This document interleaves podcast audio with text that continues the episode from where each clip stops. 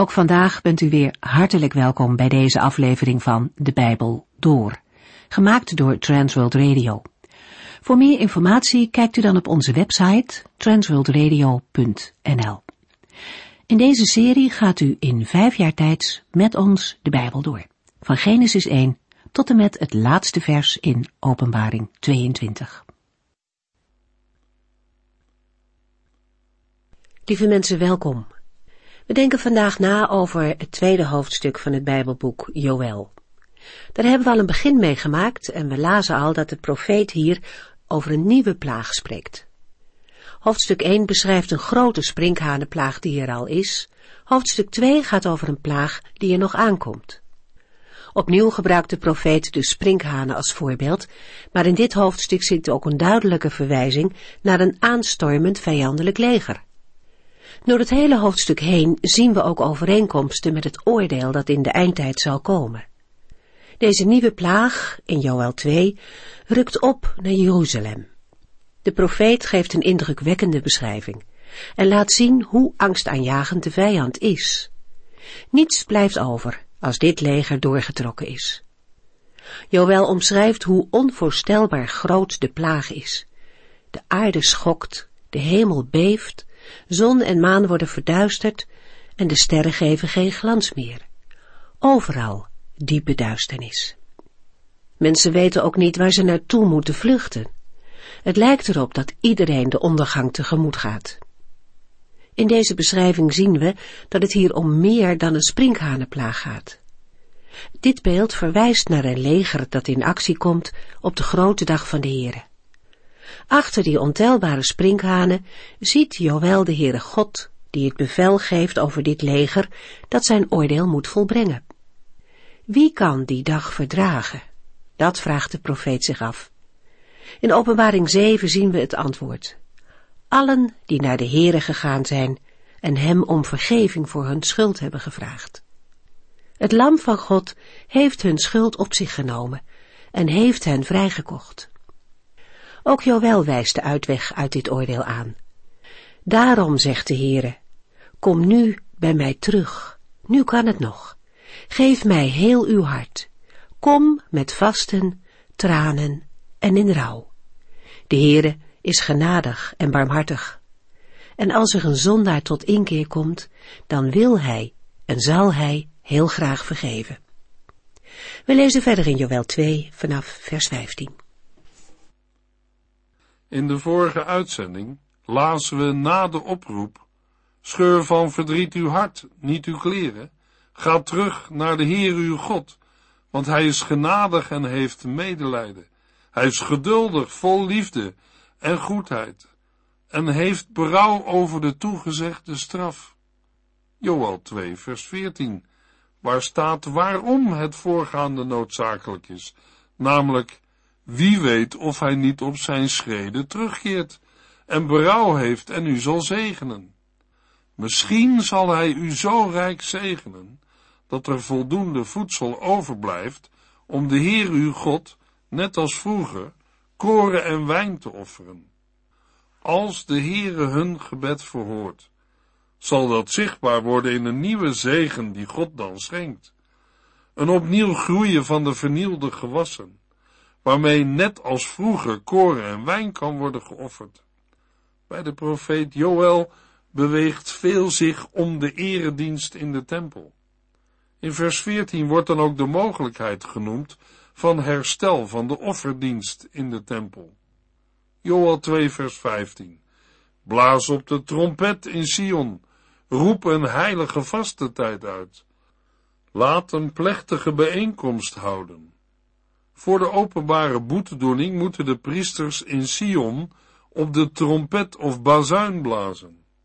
In vers 1 moesten zij dat doen om alarm te slaan. Nu, in vers 15, om een heilige vastentijd en een plechtige samenkomst bijeen te roepen.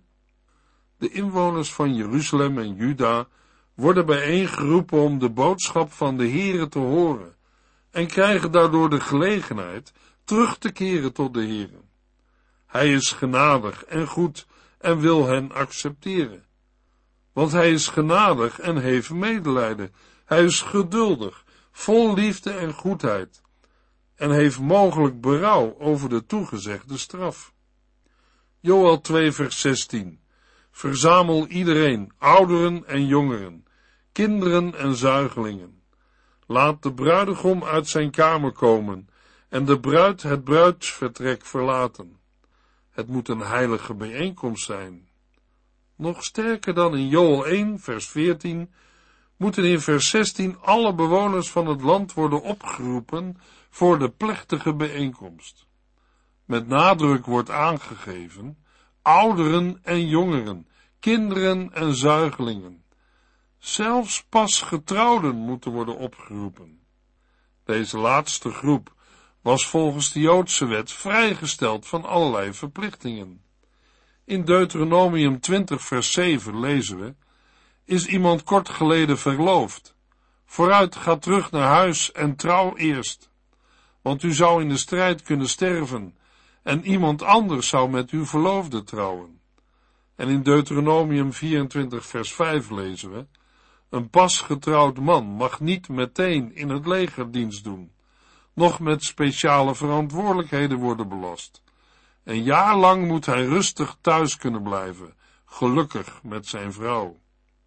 Tijdens de heilige bijeenkomst zullen de priesters tussen de voorhal, dat is bij de oostelijke ingang van de tempel, en het brandofferaltaar staan en al huilend het gebed om uitredding tot de Heere bidden. We lezen het in vers 17. Laat de priesters, de dienaren van de Heere, die tussen het volk en het altaar staan, onder tranen bidden. O Heer, red uw volk, geef het niet prijs aan de heidenen, want uw volk is van u. Laat het niet het mikpunt van spot van de heidenen worden, want zij zouden ons belachelijk maken door te zeggen, waar is nu hun God? Het gebed om uitredding noemt twee motieven voor de uitredding. 1 ze anders het mikpunt van spot van de heidenen worden, en twee, dat de eer van de Heere zelf onder de heidenen zal worden gesmaad. Zij zullen spottend vragen, waar is nu hun God? Daarmee wordt de reddende kracht van de Heere in twijfel getrokken. En kan de indruk opkomen dat de Heere niet in staat is om zijn volk te redden.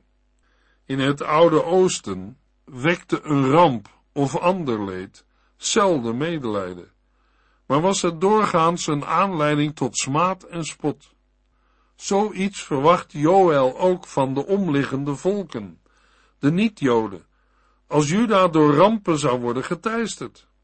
Daarom roept Joël op tot verootmoediging en gebed, en eigenlijk bidt hij, Heere, als het van ons afhangt, dan wordt uw naam gelasterd, en dat is schuld.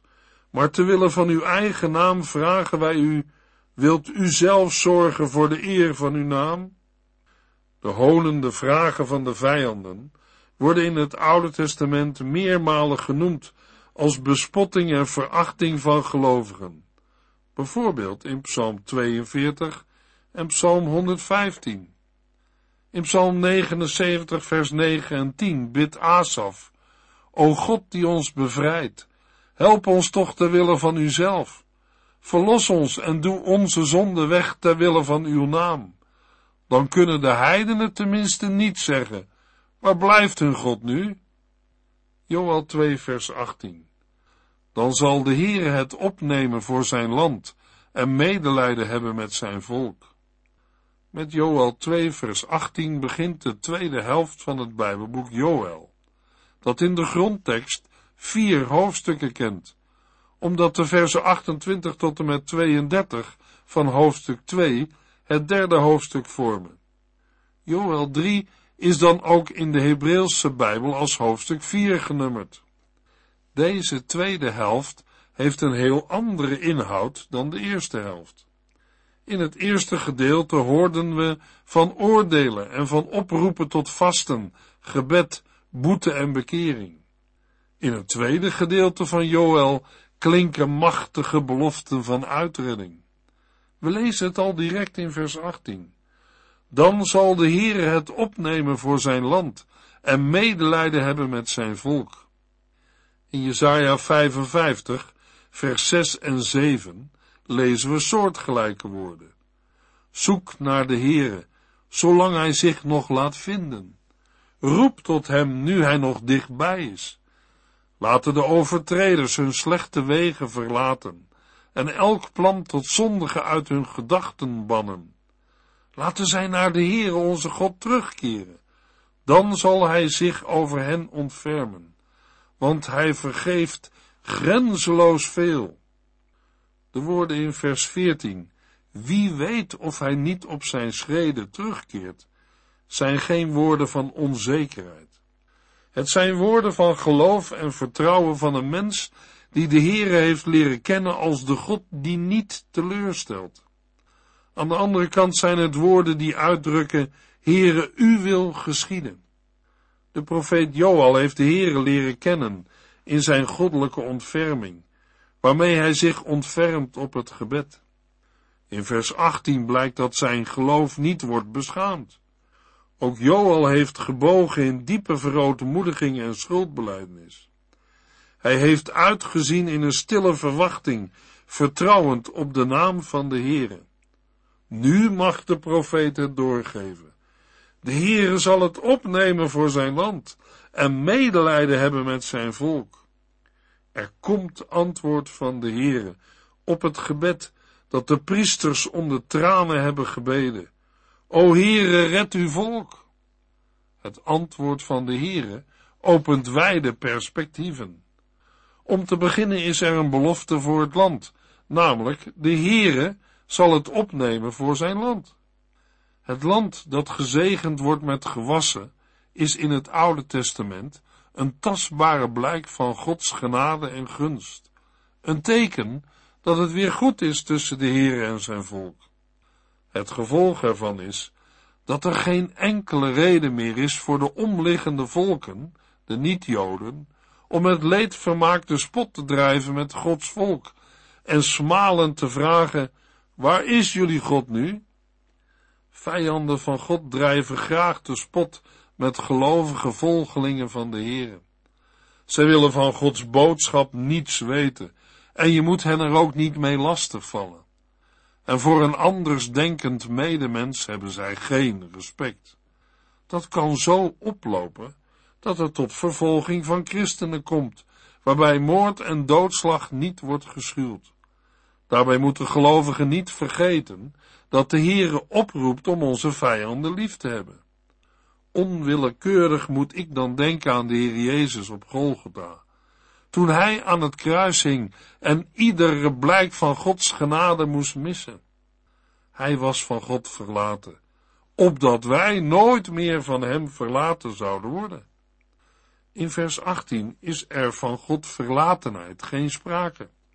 De nieuwe blijken van Gods genade zijn aan alle kanten zichtbaar en tastbaar. De Heere geeft niet alleen nieuwe zegen op een ootmoedig gebed. Hij neemt ook zijn straffende hand weg. Joel 2 vers 19. Hij zal u antwoorden. Luister, ik zal u koren, jonge wijn en olijfolie geven. U zult meer dan voldoende hebben. Ik zal u niet meer overgeven aan andere volken en laten bespotten. De Heere belooft koren, jonge wijn en olijfolie. Hoewel het niet expliciet wordt gezegd, blijkt het gebed uit vers 17 te zijn verhoord. Vers 19 vertelt hoe er na de gehouden dag van vasten en bidden een radicale verandering is gekomen. De sprinkhanen verdwenen en de regen kwam. Dat bracht grote blijdschap, maar hield een nog rijkere belofte in voor de toekomst. In het vervolg zullen we zien dat daaronder ook de belofte van de Messias is. De te verwachten voorspoed en vruchtbaarheid van het land zal Israël met dankbaarheid de Heere doen beleiden en loven. Het noemen van koren, jonge wijn en olijfolie is een drietal dat we ook vinden in het Bijbelboek Deuteronomium. Tot aan Esra toe is ook na de ballingschap Deuteronomium het heilige boek van Israël geweest. De Israëlieten waren juist door de sprinkhanen van de voedingsmiddelen, koren, jonge wijn en olijfolie beroofd. Maar de Heere belooft hen er overvloedig van te geven. Niet een klein beetje, maar meer dan voldoende. De woorden, ik zal u niet meer overgeven aan andere volken en laten bespotten, geven aan dat de Heere ook de eer van Juda onder de volken zal redden. Hoe dit allemaal is gekomen, lazen we al in vers 18. Dan zal de Heere het opnemen voor zijn land en medelijden hebben met zijn volk. Het antwoord van de Heer op het gebed van de priesters, de heilige vastentijd en de plechtige bijeenkomst, laat zien dat het volk aan de oproep gehoor heeft gegeven. Het is een van de zeldzame gevallen waarin het woord van een profeet resultaat heeft gehad. Mogelijk kwam dat mede door de oproep tot een aantal godsdienstige handelingen. Zulke handelingen zijn gemakkelijker uit te voeren dan een innerlijke of zedelijke verandering. Hetzelfde zien we ook bij de profeet Haggai gebeuren. In Haggai 1 vers 12 tot en met 14 lezen we Serubabel, de zoon van Sealtiel, en hoge priester Jozua, de zoon van Jozadak, en de weinige mensen die nog in het land waren overgebleven, luisterden met diep ontzag naar Haggai's boodschap van de Heere hun God. Toen stuurde de Heer opnieuw een boodschap aan zijn volk via zijn profeet Haggai en zei, ik ben met u, ik zal u zegenen. En de Heere van de hemelse legers gaf Serubabel, Jozua en de weinige mensen die nog in het land waren, het verlangen in het hart om zijn tempel te herbouwen. Joel 2 vers 20 Ik zal die legers uit het noorden verdrijven en hen wegjagen naar een dorre wildernis waar zij zullen sterven. De ene helft zal in de dode zee worden gedreven en de andere helft in de Middellandse zee. Daar zal hun rottingslucht opstijgen. God heeft voor u een groot wonder gedaan. In vers 20 lezen hoe de Heere die legers uit het noorden zal verdrijven en wegjagen. Met die legers uit het noorden worden de sprinkhanen bedoeld, waarover we in de eerste helft van het Bijbelboek Joel hebben gelezen. Dat in vers 20 de sprinkhanen zijn bedoeld, blijkt nog eens duidelijk uit vers 25. De Heere belooft, ik zal u de oogsten vergoeden die de sprinkhanen al die jaren hebben opgegeten. U krijgt terug wat verloren ging door die grote legermacht die ik op u had losgelaten. Maar nu, in vers 20, worden ze weggedaan. Ze hebben hun taak volbracht. De Heere die hen heeft geroepen, drijft ze ook weer weg. De voorhoede verdrinkt in de dode zee. De achterhoede komt in de Middellandse Zee terecht. Daarbij wordt in de Hebreeuwse tekst nog vermeld, ik verdrijf hen naar een door en woest land. Dat wil zeggen, een deel of rest komt om in de woestijn. De sprinkhanen waren blijkbaar over de volle breedte van het land opgekomen. De boodschap is duidelijk. De Heere zal de boosdoeners, de sprinkhanen, vernietigen. Zo zelfs dat we lezen, daar zal hun rottingslucht opstijgen. Bij de woorden legers uit het noorden wijzen een aantal uitleggers ook naar de toekomst. In Jeremia wordt gesproken over onheil uit het noorden. Een onheil dat bij Ezekiel eschatologische vormen aanneemt door de woorden dit zal in de verre toekomst gebeuren, in de laatste dagen van de geschiedenis. Bij de profeet Joël is de verwijzing dan de associatie van de sprinkhanen met de dag van de Here. Anderen wijzen erop dat bij de woorden het noorden ook Sion bedoeld kan zijn. We lazen in vers 20 God heeft voor u een groot wonder gedaan. Het waren verschrikkelijke oordelen, die door de sprinkhaan over het land werden gebracht. Maar als God grote dingen gaat doen, dan blijft er van de hoogmoedige woorden van zijn vijanden, van andere machten en krachten, niets over. Ze worden weggedreven. De ene helft zal in de dode zee worden gedreven en de andere helft in de Middellandse Zee. Daar zal hun rottingslucht opstijgen. De Heere deed een groot wonder in de tijd van Joël, maar het is ook het toekomstperspectief van iedere gelovige. De zachtmoedigen zullen de aarde beërven en zich verheugen in de overvloed die de Heere geeft, terwijl de grootsprekers en de hoogmoedigen van de aarde zullen worden verdreven. Het zijn immers Gods vijanden die in de zee worden gedreven. Dan is de angst weg en laait de vreugde op, omdat de Heere een groot wonder heeft gedaan. Luisteraar, ook in Joel 2 zien we dat de Heere met zijn straffen niet komt om te laten zien dat Hij de Almachtige is. Ook in zijn straffen komt de Heere om bij Hem terug te brengen, om tot inkeer en verootmoediging te brengen. De Heere wil ook ons, u, jou en mij het goede doen zien. Er zijn ogenblikken van zijn boosheid, maar voor hen die naar hem luisteren, wacht er een eeuwigheid van zijn ontferming en genade. Daar is het de Heere om begonnen, en daarom doet hij grote dingen, opdat zijn volk, teruggebracht bij hem, zich zal verblijden in hem en zijn grote daden zal roemen en prijzen. En heel de schepping deelt in die nieuwe blijken van Gods genade voor zijn volk. Joel 2, vers 21 en 22. Wees niet bang, mijn volk, juich van vreugde, want de Heer heeft grote dingen voor u gedaan. Laten de wilde dieren hun honger vergeten, want de weiden zullen weer groen worden en de bomen zullen weer uitbotten. De vijgenboom en de wijnstok zullen vrucht dragen, net als vroeger. Alles verheugt zich in de Heere. Alles spreekt van zijn genade. De Heere schenkt mild en overvloedig. Luisteraar, wat denkt u? Zouden de woorden en beelden van de profeet Joël ons vandaag wat te zeggen hebben? Ik denk van wel. In onze tijd, waarin velen op de wereld gebrek lijden, en dat komt echt niet omdat de Heere te weinig voedsel heeft gegeven, en anderen hun welvaart misbruiken tot verwoesting van Gods schepping, liggen er in de woorden van de profeet Joël ook aanwijzingen voor ons om terug te keren tot de Heere in verootmoediging en beleidenis van onze zonden.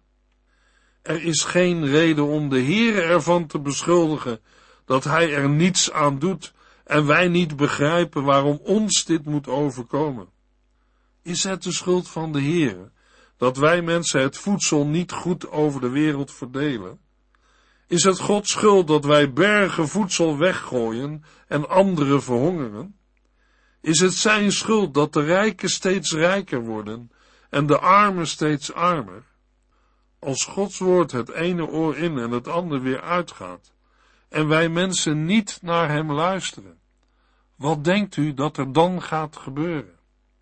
Paulus schrijft aan gelovigen in 1 Thessalonicense 5, vers 2 tot en met 8a.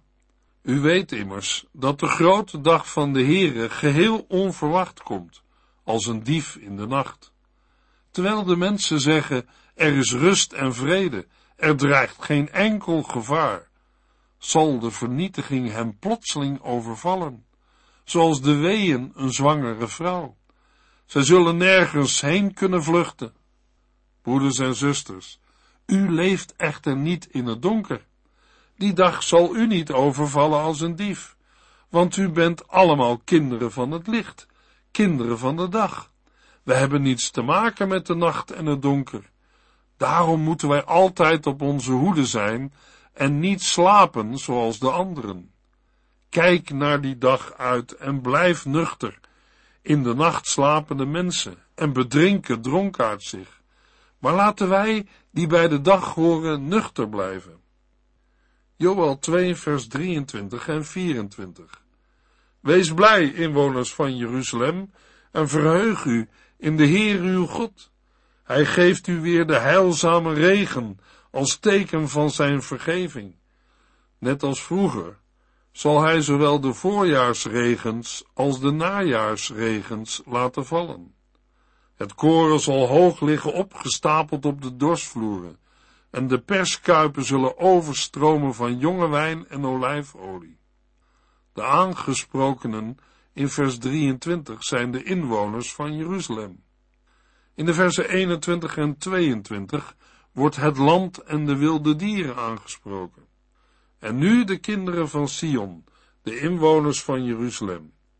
Maar we moeten daarbij wel bedenken dat het om inwoners van Jeruzalem gaat, voor wie de Heere hun God is. Zij staan duidelijk in een andere relatie tot de Heere dan de anderen, die niet naar de Heere willen luisteren. In vers 23 lezen we in de grondtekst een zin die veel uitleggers hoofdbrekens bezorgt. Voor de vertaling, hij geeft u weer de heilzame regen als teken van zijn vergeving, kan ook worden gelezen, want hij zal u geven de leraar tot gerechtigheid. Uitleggers hebben zich verbaasd dat deze leraar ineens verschijnt tussen al de genoemde zegeningen van de natuur. En daarom is er voorgesteld om te vertalen, hij geeft u weer de heilzame regen als teken van zijn vergeving. Dit omdat het Hebreeuwse woord dat met leraar vertaald is, ook kan betekenen vroege of heilzame regen. Daarbij geven uitleggers dan nog verschillende verhandelingen over wie met deze leraar wordt bedoeld. Naar mijn mening blijft er niets anders over dan aan de Messias, Jezus Christus, te denken. De profeet Joël wil zeggen dat de zegeningen zowel stoffelijk als geestelijk zijn. Dat blijkt ook verderop uit Joël 2 vers 28. Joël 2 vers 25. Ik zal u de oogsten vergoeden die de sprinkhanen al die jaren hebben opgegeten. U krijgt terug wat verloren ging door die grote legermacht die ik op u had losgelaten. Een rijke belofte van de Heere, die doet denken aan openbaring 21 vers 5, waar de Heere zegt, ik maak alles nieuw. Maar daarover meer in de volgende uitzending. U heeft geluisterd naar De Bijbel Door, in het Nederlands vertaald en bewerkt door Transworld Radio. Een programma waarin we in vijf jaar tijd de hele Bijbel doorgaan. Als u wilt reageren op deze uitzending of u heeft vragen, dan kunt u contact met ons opnemen. Tijdens kantooruren kunt u bellen op 0342 478432. 0342 478432. Ook kunt u een e-mail sturen naar de Bijbel door transworldradio.nl en natuurlijk kunt u ook via de post ons bereiken. TWR, postbus 371, postcode 3770, AJ in Barneveld. Dit programma werd gepresenteerd door Cor Weda en Ike André. Techniek was in handen van Odin van Voerkom. En wij allemaal bedanken u voor het luisteren. Graag tot de volgende keer.